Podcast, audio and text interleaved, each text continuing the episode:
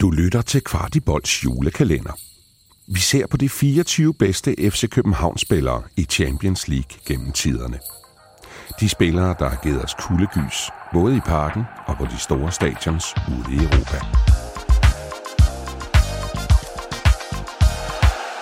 Vi åbner i dag låge nummer 7, og øh, i dag havde jeg faktisk overvejet at tage mine benskinner med fra gammel tid. Øh, og det øh, kan du gøre os klogere på om lidt, Chris, men øh, vi skal tilbage til 2006-holdet. Og hvem er det, øh, der gør, at jeg var øh, følte mig nødsaget til det? Jamen, øh, det er selvfølgelig vores hårdt arbejdende sekser, Tobias Linderoth, som jo også var anfører på øh, vores hold, øh, vores første Champions League-tid. Øh, en fuldstændig fantastisk professionel fodboldspiller, der kom fra Everton i 2004 og var en bundseriøs spiller, der jo på mange måder minder mig lidt om, om Seca fra, fra nyere tid. Så den her spiller, der altid hang på øh, i de defensive løb, øh, og som en mand, som øh, andre spillere de slog sig på for alvor. Ikke? Uh, han, han, han rev ligesom øh, holdet med, med op øh, med, sin, øh, med sin fight, med sin øh, energi, med sin øh, energiske måde at spille fodbold på.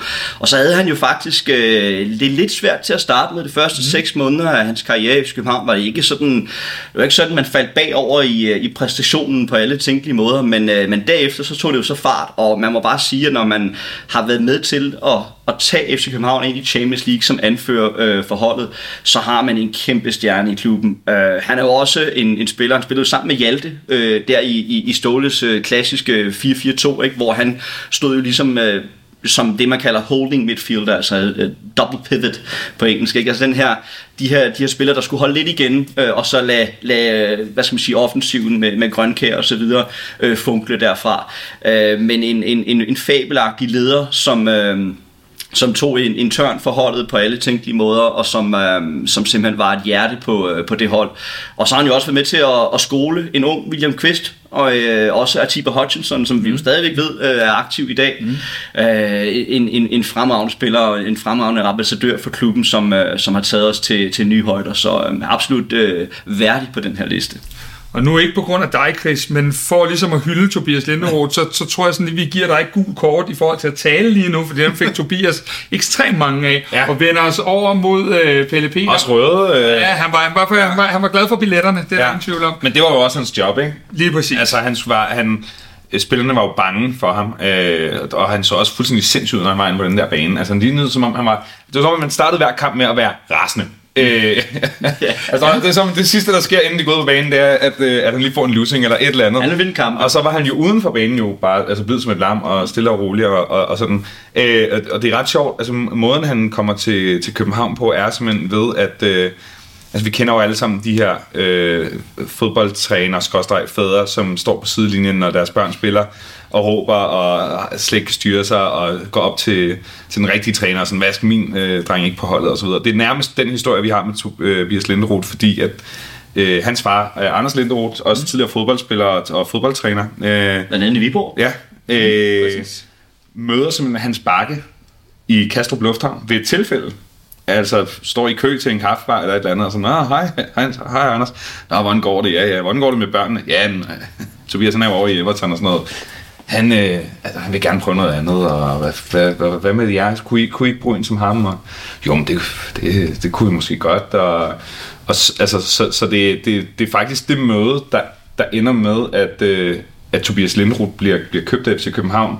Øhm, han vil gerne til København. Han så det ikke som et skridt ned, øh, selvom jeg tror, at der var, det var der rigtig mange, der så det som, at her kommer der en spiller, der næsten er for stor til ligaen eller til klubben.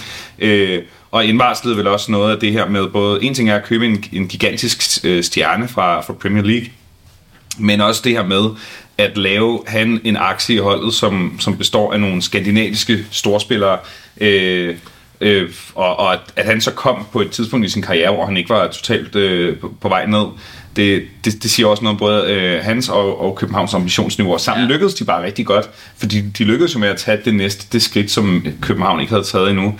Øhm, og ja, så han er han er fodboldtræner i dag, og, og har, øh, så vidt jeg husker, også udtalt, at, at det er da en lidt af en drøm en dag måske, at, øh, at sidde på bænken som træner for, for FC København. Det, altså, jeg ved ikke, om det på nogen måde er realistisk, men, men det vil da også være en smuk fortælling, ikke?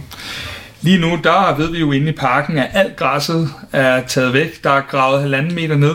Øh, hvis nu det græs stadig lå der, vi ved jo, det har ligget der lige siden, øh, eller der i hvert fald været, banen har været siden 92, ikke været, at der ville der være et eneste græsstrå, som Tobias Linderoth ikke havde simpelthen betrådt derinde, når man kigger tilbage på hans karriere? Overhovedet ikke. Altså, han har været overalt. Altså, hans heatmap må have været, må have været rimelig voldsomt. Ikke?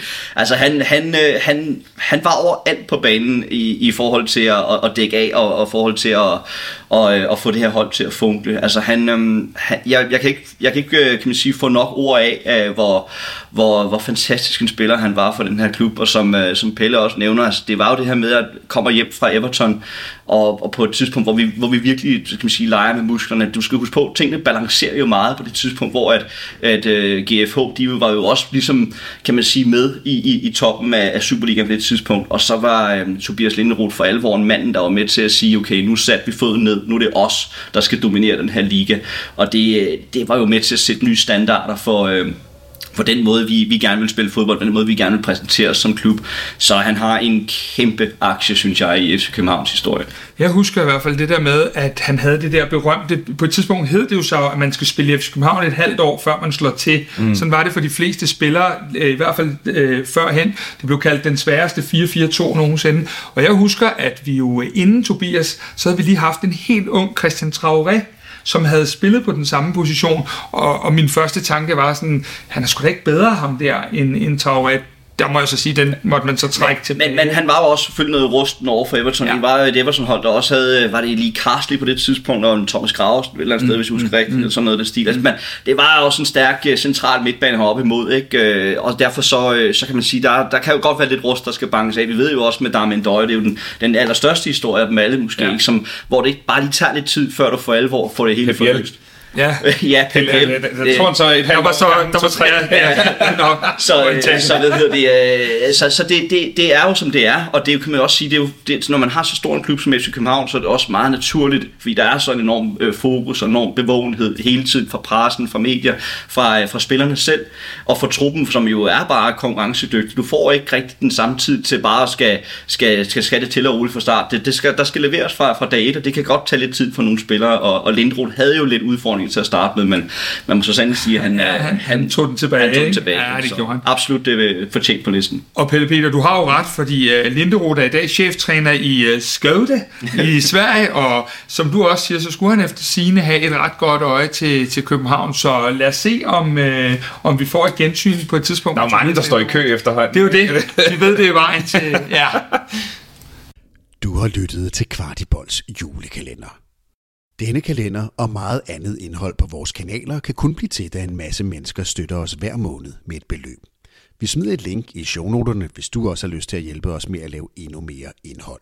Gør som 300 andre FCK-fans, bliv medlem af Kvartibold for 35 kroner om måneden.